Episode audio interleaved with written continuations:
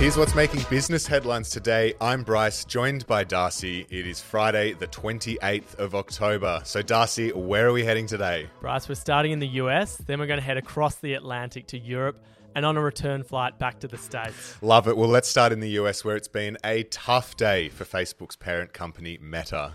It has. Meta reported a lower than expected quarterly profit, and the company is making less money from digital ad spending, and that's worrying investors. It is, Darcy. As a result, Meta's share price fell about 25%, shaving more than $80 billion from its market cap in a single day. Tough day for investors. Ouch. Mark Zuckerberg continues to bet big on the metaverse, and it's proving to be very expensive. He's still yet to convince investors of his vision.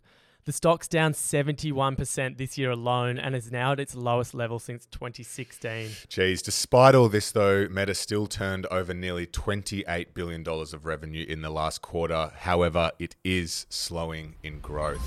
But let's move to the other side of the world, Darcy, where the European Central Bank has doubled its key interest rate to 1.5%, which is the highest level since 2009. As is the case around most of the world, Europe is dealing with high inflation. The latest inflation figure was touching a whopping 10% and the European Central Bank is determined to bring that under control.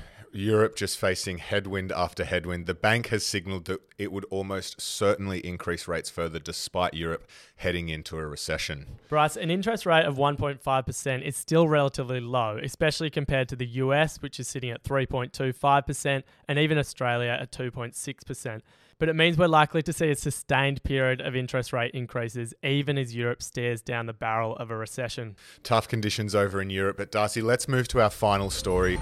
We're back in the US where one of the world's largest law firms, Greenberg Traurig, hopefully I got that right, has become the latest business to cut ties with rapper Kanye West. This is a sad situation. The rapper, now known as Ye, he repeated several anti Semitic comments over the last week, and a growing number of businesses have rushed to distance themselves from him. Among the brands are Gap, Adidas, Balenciaga, JP Morgan, and Peloton. The list just goes on. He's also been banned from Instagram and Twitter. According to Forbes, Ye's fortune was worth well over $2 billion before his anti Semitic comments, but has now since dropped to about $400 million. The Adidas partnership alone was worth $1.5 billion of Kanye's net worth. That is unbelievable. I cannot believe that it is worth so much. But, Darcy, that brings us to the end of our three headlines for the day, but we have a fact of the day. What have you got for me? 64%. That is the percentage of print media in Australia that Rupert Murdoch and the News Corporation own.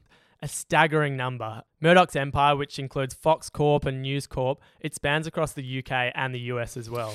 And he's planning to reunite these two media giants after nine years apart. So, on today's episode of The Dive, we ask why is Rupert Murdoch remerging his company? What's changed from nine years ago? You can find that accompanying these headlines in your podcast player.